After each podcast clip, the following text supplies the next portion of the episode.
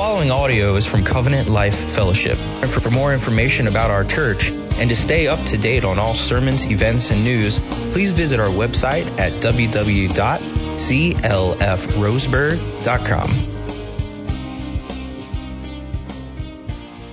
Uh, well, this morning we are continuing in the um, favorite text sermon series.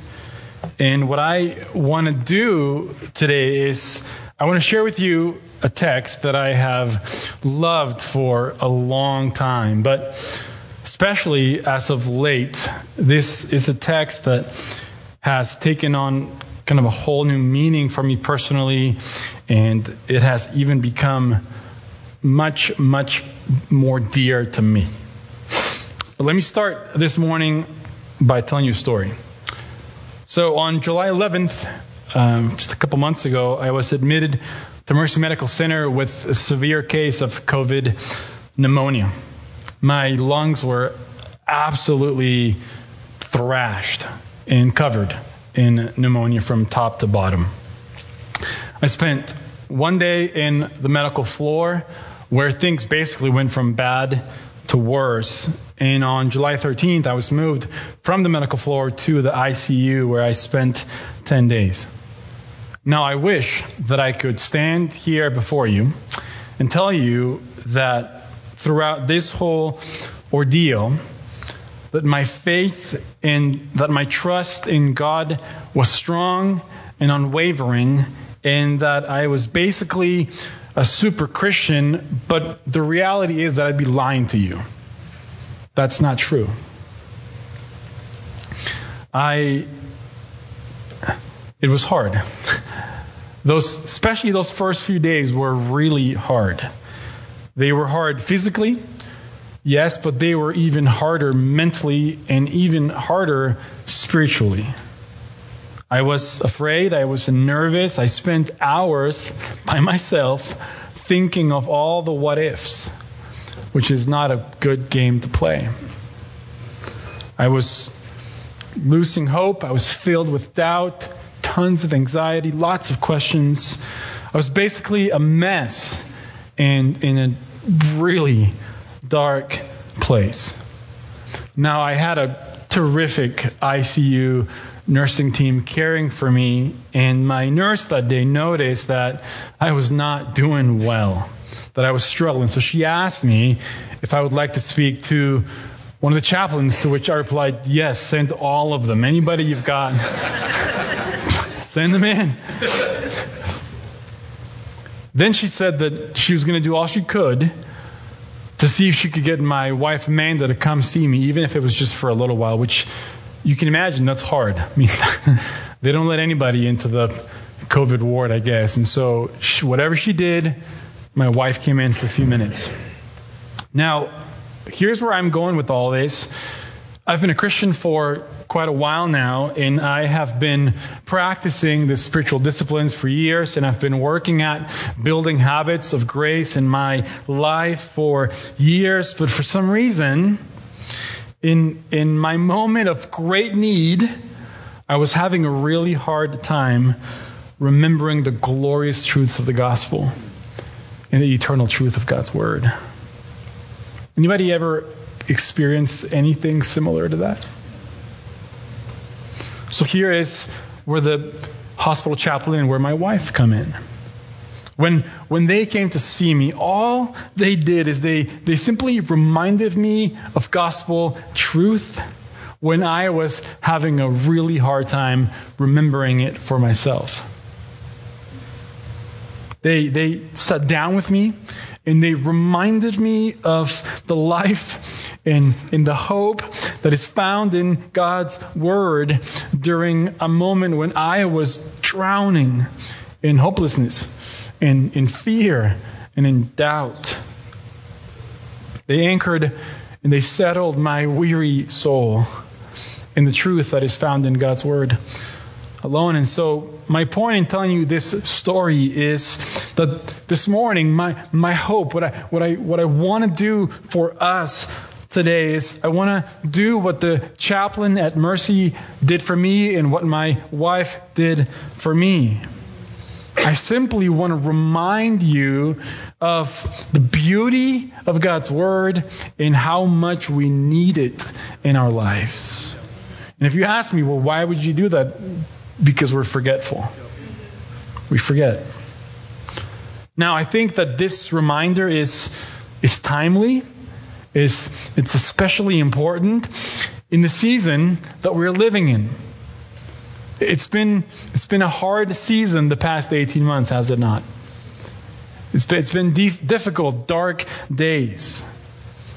I don't even have to, I could go through the list of things that have been hard. And so, so where should we turn? Where should we turn for guidance? Where should we turn for wisdom? Where should we turn for hope and encouragement? Well, I to encourage you to find those things, to find your sure footing in the Word of the living God. So this morning, we're going to look at Psalm 119, and I do promise you that we will not look at all 176 verses, or I'll try anyway. I'm only going to read the first stanza of this psalm, and then we're going to bounce back and forth and look at a few different verses. So keep your Bibles handy, keep your fingers ready. Now, the, the reason that we are only reading the first eight verses is one, because of the length. This is a long psalm, obviously. And, and second, because in this psalm, there are eight basic words that the psalmist uses to describe God's word the scriptures. These, these words are the word law, the Hebrew word dabar, which means word, the Hebrew word imra, which also means word, the word judgment, testimonies, commandments, statutes, and precepts. In, and in these eight words, we find slightly different shades of meaning focusing on what God wants what, what God appoints, what God commands, what God has spoken, what He has promised. But, but all these words center around this one big idea God's verbal revelation to His people, spoken by the prophets, and now transcribed and written down, inspired by the Holy Spirit to us. You can find at least one of these eight words in 171 of the 176 uh, verses in this psalm. And here's the deal. In, in these first eight verses in the Hebrew, you find all of them. So, so the first stanza is just a great launching pad in a good place to start. Now, here's the big idea for this sermon. Psalm 119 is, is a song that comes from the heart of one who believes the scriptures to be true, one who delights in God's word, and one who lives by God's word. This, this psalm is, is really a song of praise for God's word. It's this, it's this love poem about the scriptures. You ever thought of that? The, the longest chapter in the Bible is this, this love song about God's verbal revelation. And what I've been praying all week for us is that this song, this poem, would, would become the song in our hearts. So let's read our text. I'll pray and then we'll dive in. So if you can, please stand with me as we read the word of the living God. Psalm 119, verses 1 through 8. Blessed are those whose way is blameless, who walk in the law of the Lord. Blessed are those who keep his testimonies, who seek him with their whole heart, who also do no wrong, but walk in his ways. You have commanded your precepts to be kept diligently. Oh, that my ways may be steadfast in keeping your statutes. Then I shall not be put to shame, having my eyes fixed on all your commandments. I will praise you with an upright heart when I learn your righteous rules. I will keep your statutes. Do not utterly forsake me. Let's pray. Lord, uh, thank you for your church. Uh, thank you for the opportunity that I get to serve your people this morning. there is nothing of eternal value or significance that I can accomplish on my own, List you you empower this moment, strike this moment, and by your Spirit meet your people. So would you do that today? And as we look at the scriptures, would you help us to see the beauty of Christ? In Jesus' name, amen. All right. So, like I said, church, Psalm 119 is the longest chapter in the Psalms. It is the longest chapter in the Bible. Now, just a little bit of context as we begin to dive into look at this psalm. First, we're not 100% sure who wrote this psalm. It could be King David. Other theologians seem to think that it was written by somebody in the exile, perhaps Jeremiah, and even other theologians seem to believe that this psalm was written post exile. But the reality is, we're not entirely sure. Now, second, notice how this psalm is laid out. There's 176 verses, and you can see in your Bibles, if you have them, that there is this specific heading for every eight verses. Now, now those headings are the, the letters of the Hebrew alphabet. So there are 22 stanzas in this psalm, one for each letter of the Hebrew alphabet. And with this breakdown, with this layout, it, it's kind of like the psalmist is, is trying to give you a clue and tell you that it takes every letter in the alphabet to, to attempt and begin to describe how incredible and how beautiful the Word of God really is. This psalm is also an acrostic.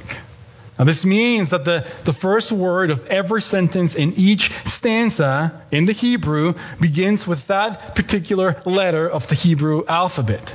So, like in the first stanza, the first verse begins with the Hebrew word aleph. Second verse, aleph. Third verse, aleph. And so on through verse 8. Then the first word of verse 9 begins with the Hebrew word Beth. Verse 10, Beth. Verse 11, Beth. And so on and so forth throughout the psalm.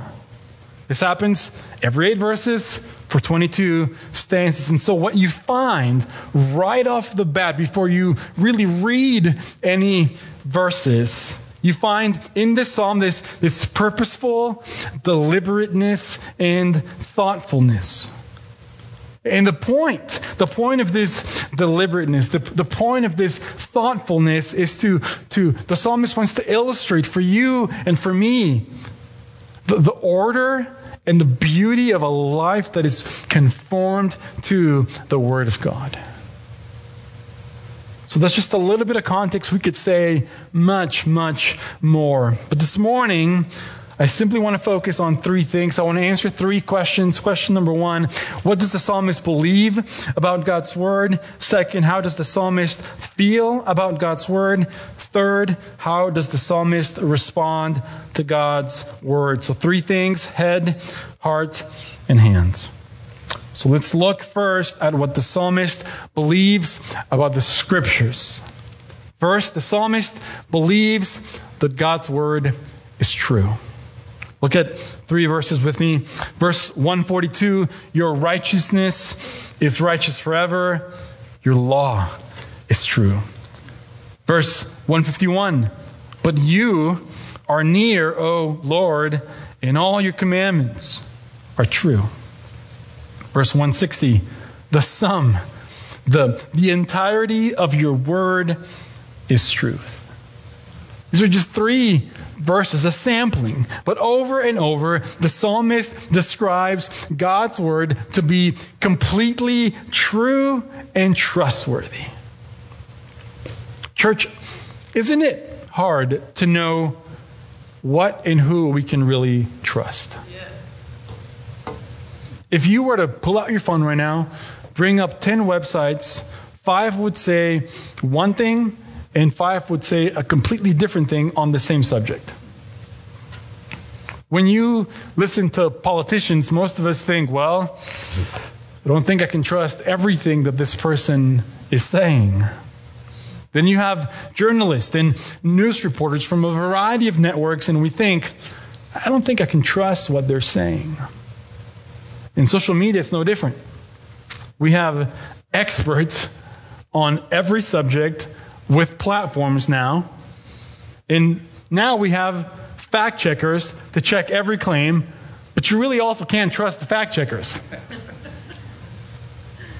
Did you know? That's why we're here. That's why we're here. Did you know that you can't really trust all you read on the internet? Sometimes I can't, and we can't even trust our own eyes. A few years ago, there was this famous commercial by Dove Beauty Products called Evolution. You can find this on YouTube if you want to. It's about a minute long, and they have this young lady who sits down to take some pictures.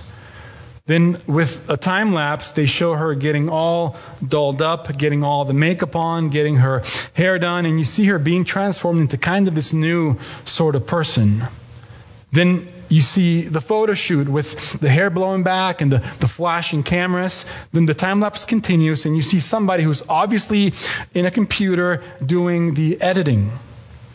So they make her eyes bigger, they raise her eyebrows, they make her neck longer, they take down some of her shoulders, they accent the cheekbones, and by the time it's all said and done, she looks like a completely different person. And the last picture is this shot of her on a billboard in a city with people walking by. And there's a little line at the end that says, No wonder our perception of beauty is distorted. And when I when I watched this commercial, what it what it made me think of is I can't even trust my own senses. This is not really what she looks like. This is a real person, but with an army of beauticians, makeup artists, computer generated programs to make changes and edits, and you can't even trust what you see. Well, church, during a season where it's hard to know who and what you can trust, you can take this to the bank. The Word of God is entirely true. It is always true, and it is more reliable than even our own senses. Look at what else the psalmist says about God's Word. Not only is God's word true, but verse 89 says this it is firmly fixed in the heavens. So the truth of God's word does not move, it will remain forever. Verse 96 there is no limit to its perfection. So the truth of God's word will never corrupt. Verse 160 it endures forever. So the truth of God's word will never wear out. So, so if you're sitting here and you're thinking to yourself, man, I am just so confused. I'm confused about life. I just want someone to tell me what is true. What's true about me? What's true about the world? What's true about the future? What's true about the past? What's true about the blessed life? What's true about God? I just want someone to speak truth to me. Well, the psalmist says to you and me, God's word will always tell you what is true. Second thing the psalmist believes is he believes that the word of God is good. Look at some of these verses. Verse 39 Your rules are good. Verse 86 All your commandments are sure, they are trustworthy, they are faithful. Verse 128 I consider all your precepts to be right. Verse 137 Righteous are you, O Lord, and right are your rules. Your rules are fair, they are just. The, the psalmist looks at all of God's commandments and says over and over and over again the commandments of God are right, they are good. Church, have you ever found yourself reading the Bible and in your heart, as you read some parts of God's Word, you go, Guess I'm a Christian. I guess it's the Bible. I guess I'll follow this. I guess I'll believe it, but I just don't like it. Now, there's two ways to look at that attitude. On the one way, there's something kind of noble about that. You're, you're willing to put to death your own desires and say, okay, I'm going to follow this. I'm going to believe it even if I don't like it. So there's something kind of noble about that attitude, but there's something wrong with it as well. You never get the sense that the psalmist is just kind of folding his arms saying, Okay, God, I don't like your word. No, no, he's, he's come to this place in his heart where, where his soul is so intertwined with God's word that he just has to say over and over again, God's word is right. It is good. It is for me. God is not laying down some arbitrary commands. God is not issuing orders in hopes that we will get all tangled up and be miserable. He, he will never demand what is impure. He will never ask us to do what is unloving. He will never call us to what is unwise. His commands are not cruel and unusual punishment. And if we don't like the commands of God, well, that really is revealing and it says something about our heart towards God Himself. Because all of His laws are a reflection of the lawgiver, who is always noble, who is always good, who is always just, who is always righteous. So, so why can the psalmist say that the scriptures are true and good and trustworthy? But the basis is God. God is like this. That's his character. He is true. He is good. He is trustworthy. Therefore, his laws will always be true. They will demand what is right and they'll provide what is good. Go back to the beginning of the psalm with me to see how good God's commands are. Verse 1 says this Blessed are those whose way is blameless, who walk in the law of the Lord. Blessed are those who keep his testimonies. So, so church, this, this is not a book to enslave you. This is a book to, to set us free. Look, look at how good this book is. Anyone need counsel? Look at verse 24. Your testimonies are my delight, they are my counselors. Anyone weary and in need of strength? The Word of God provides strength. Look at verse 28. My soul melts away for sorrow. Strengthen me according to your Word. Anyone need help when being tempted? Look at verse 11. I have stored up your Word in my heart that I might not sin against you need joy. Verse 111. Your testimonies are my heritage forever. They are the joy of my heart. Need wisdom? The Word of God provides wisdom. Look at verse 130. The unfolding of your words gives light, it imparts understanding to the simple. Any, anyone need direction? The Word of God shows us where to go. Look at verse 105. Your word is a lamp to my feet and a light to my path. Anyone feeling hopeless lately? Look at verse 147. I rise before dawn and cry for help. I hope in your words. Anyone needing encouragement? Look at verse 50. This is my comfort in my affliction that your word gives me life. Anyone needing peace in an unsettled world? Look at verse 165. Great peace have those who love your law. Nothing can make them stumble. This book is good.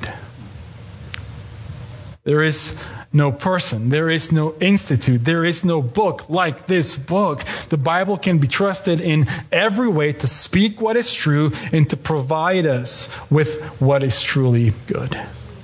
So, do you believe? Do you believe what the psalmist believed about the scriptures? That's the first point. Now, here's the second. How does the psalmist feel about God's word? It is, it is one thing to go check, check, check. I believe those things about God's word. But, but notice how he feels about the scriptures.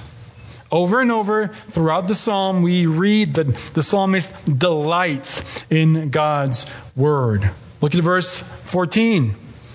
In the way of your testimonies, I delight as much as in all riches. Now, could, could you find yourself delighting in some riches? Everyone's like, Can I raise my hand? Listen, you could do a lot of things with riches. A lot of vacations, home improvements, cars, good things for your kids, new tech gadgets, etc., etc., etc. All sorts of things that, that you could delight in. So the question is, what do you delight in? And the psalmist says that he delights in God's word as much as in all riches. The psalmist, this, this is a treasure chest and he delights in it. Look at verse 24. Your, your testimonies are my delight. We find the same language in verses 47, 70, 77, 143, 174. And, and, notice too the, the emotive language that the psalmist uses to describe the scriptures again and again and again.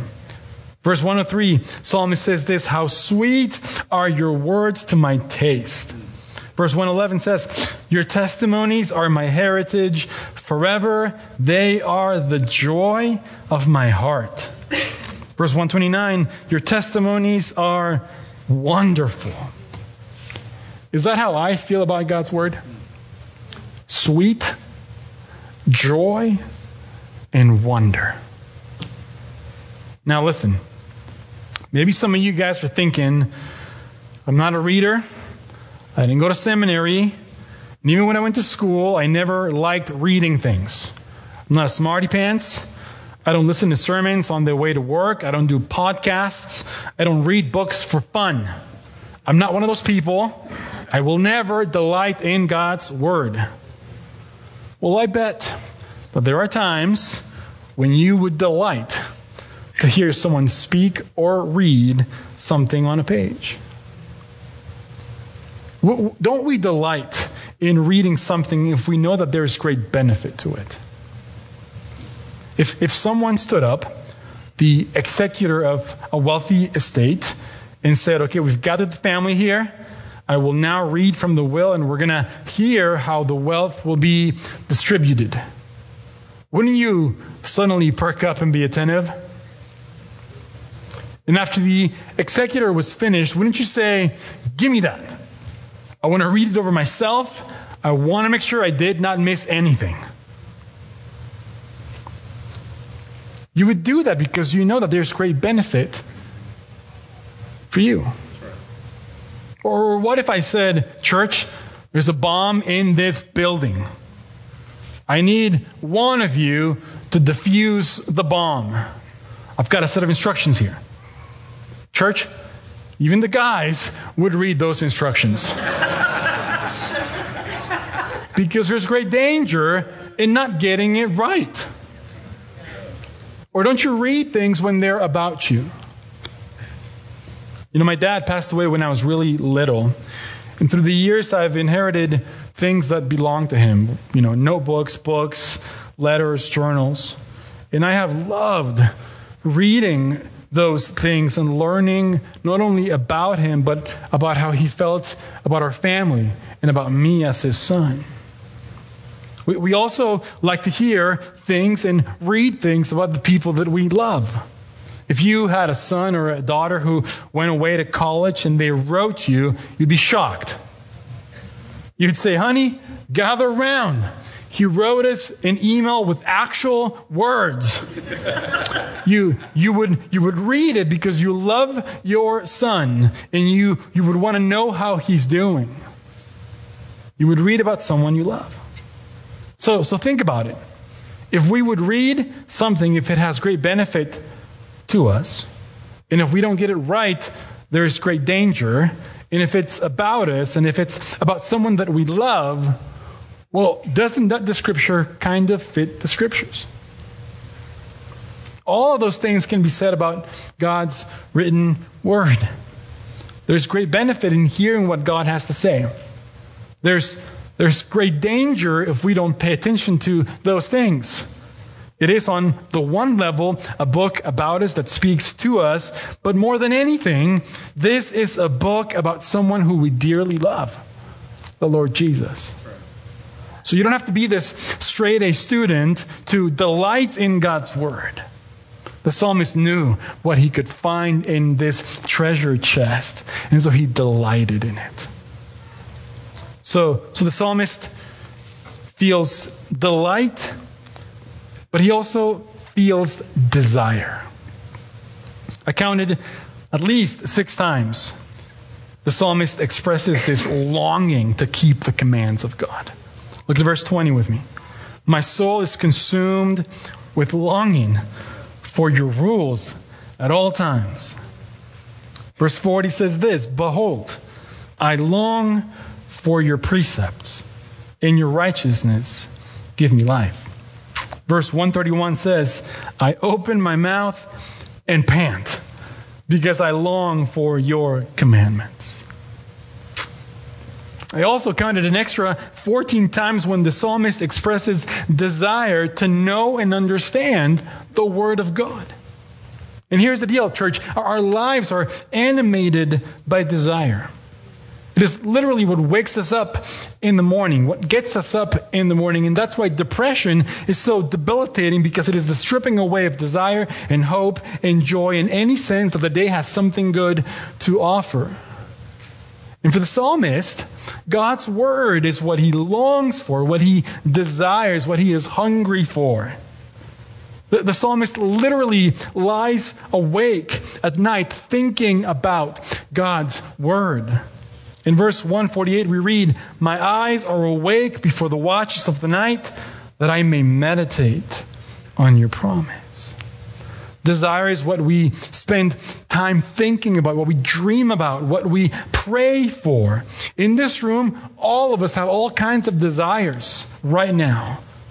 Desires for relationships, desires for children or grandchildren, desires for uh, a career or a promotion, desires for getting out of debt or a house, a vacation. We may even have some, some bad desires desires for revenge or selfish recognition. There's all sorts of good desires, all kinds of bad desires, and most of us have a jumble of them at work in our hearts, motivating us all the time. In the midst of that, do we desire to know and to understand and to keep the Word of God? So the psalmist delights in God's word, he desires it, and finally, he depends on God's word. Verse 31 says this I cling to your testimonies, O God. Psalmist feels his great need for God's word. He's, he's desperate for it. The psalmist literally is saying there's, there's lots of things that we need in life, but there are a few things that I truly need to live, and this is at the top of that list. Church, listen, I've, I've got a renewed understanding of what needing something to survive actually means. You will never know how much you need oxygen until you are gasping for it because you can't breathe. Again, there's lots of things that are good for us that we need in life, but there are a few things that we truly need to live, and at the top of that list is this book. So the psalmist delights in God's word, he desires it, and he depends upon it. How about us? Because we've seen what the psalmist believes about God's word. We've seen how he feels about God's word. And finally, how does the psalmist respond to God's word? I could also say it like this What will burst forth, or what's the geyser of action when underneath this is all this pressure of belief and feeling? Or, or if you believe this to be true, if you feel this way, then what's going to be expressed in action? Look at how the psalmist responds. First, he, he sings God's word. Verse 172 says this My tongue will sing of your word. The second thing he does is that he speaks of God's word. Verse 13, with my lips I declare all the rules of your mouth. The next thing he does is he studies God's word. Verse 15, I will meditate on your precepts. Next, he, he stores up God's word. He, he memorizes, he meditates upon the scriptures. Verse 11 says, I have stored up your word in my heart. Next, he, he obeys God's word. Verse 8, I will keep your statutes. Next, he, he worships the God who spoke these words. Verse 7, I will praise you with an upright heart. And finally, he, he prays God's word. All of Psalm 119 is really this prayer in song format. It's, it's one long prayer that's full of small prayers to the Lord for Him to teach us His word and open our eyes. So, did you notice the seven things the psalmist does as a response? He sings, he speaks, he studies, he stores up, he obeys, he worships, and he prays. You can probably almost memorize that. Sing, speak, study, store up, obey, worship, and pray. So that's how the psalmist responds to the written word of God. Let's start to wrap it up here. Let me ask you again what do you believe about God's word? How, how do you feel about God's word? Here's something that I am absolutely convinced of, church. We can't simply, out of thin air, conjure up belief that the Bible is good and true. We, we can't, out of nowhere, just spark the flame of desire, delight, and dependence upon God's Word, and we will definitely not obey this book out of our own strength. It must be the work of the Holy Spirit. So the first thing I would encourage you to do is I, I would urge you to, to be a person who commits to pray that God would be the one who sparks these flames in your heart. But second, we also have a responsibility. We have a part to play. We, we, we must be a people who, who spend time in this book. We, we have to put firewood into the fireplace of our soul and then pray that God would light the firewood on fire. Now, sometimes doing this, the, the getting into this book will, will be easy and will come from a place of desire. Other times, it will be hard. And you and I will have to exercise discipline to get into this book. But in both of those things, if, if one day is desire and the next is discipline, in both of those things, God is at work. But here's the deal, church. What you feel about the scriptures, what you believe about the scriptures is crucial to your life. Why? Because, because how we feel in what we believe about the scriptures reveals what we really believe and feel about God Himself. In the book of John, we find these words John 1 1. In the beginning was the Word, and the Word was with God, and the Word was God. So what John tells us is that, is that the, the Word of God is not simply an it, it is a person. Jesus is the Word made flesh, which means, among other things, that all of the attributes of God's verbal revelation, truth, righteousness, power, wisdom, etc., all of those things are found in the person of Christ. All that the psalmist believed and felt about the written word of God is all that you and I should feel and believe about the word of God in the flesh, Jesus. Amen. Jesus, who is God in the flesh, is true. He is good and he is right. We should desire him. We should delight in him. We should depend on him.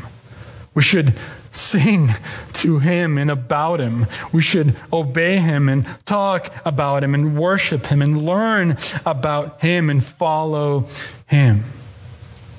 And, and, and to be clear, here's the deal.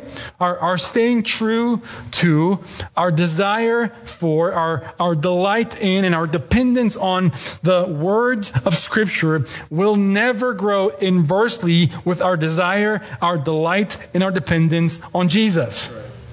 Those two things will always go together. They will rise together and they will stagnate together. The most mature of Christians will be thrilled to hear every love poem that speaks about the Word made flesh and every love poem that celebrates the Word of God. And what is so cool about Psalm 119, a psalm that celebrates God's written Word, is that it is throughout the entirety of the psalm, it is pointing us forward to Christ. So here is the gospel.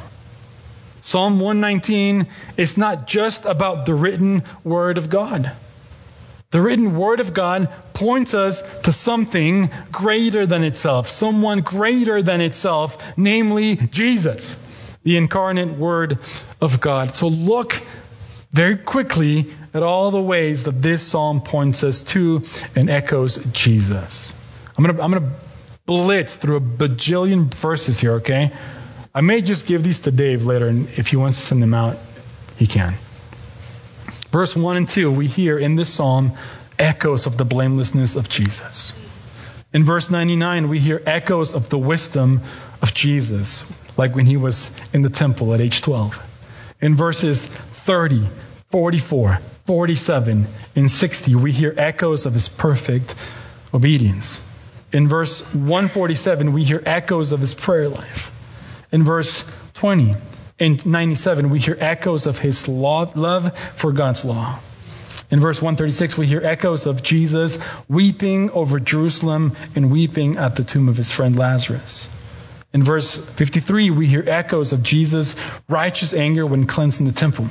In verse 95 and 157, we hear echoes of people responding towards Jesus with hatred.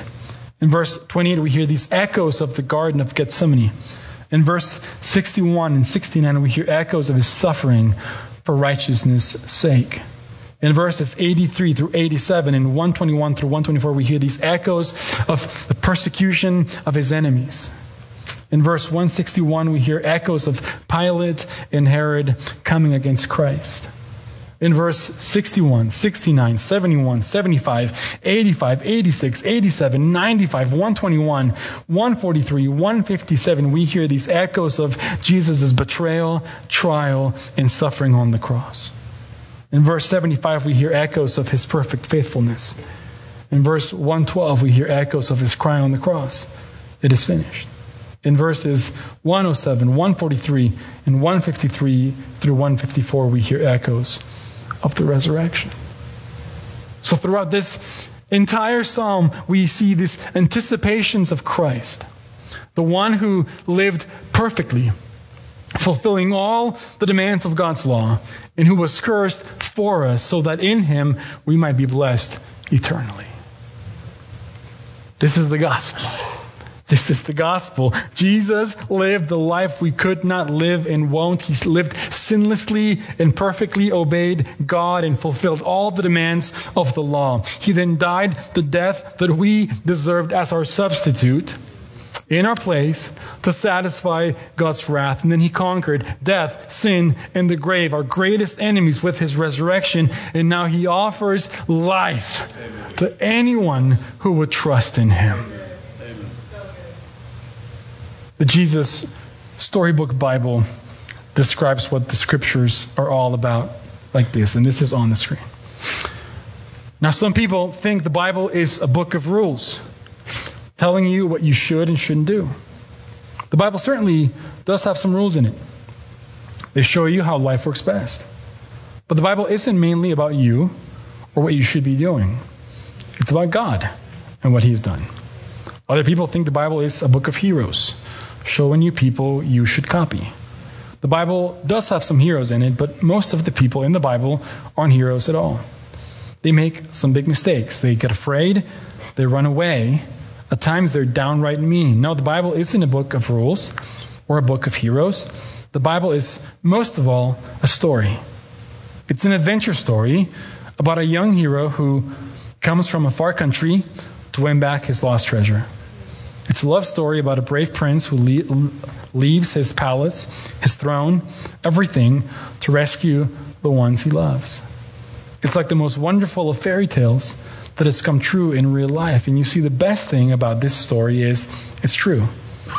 There are lots of stories in the Bible, but all the stories tell one big story the story of how God loves his children and comes to rescue them. It takes the whole Bible to tell this story, and at the center of it, there's this baby.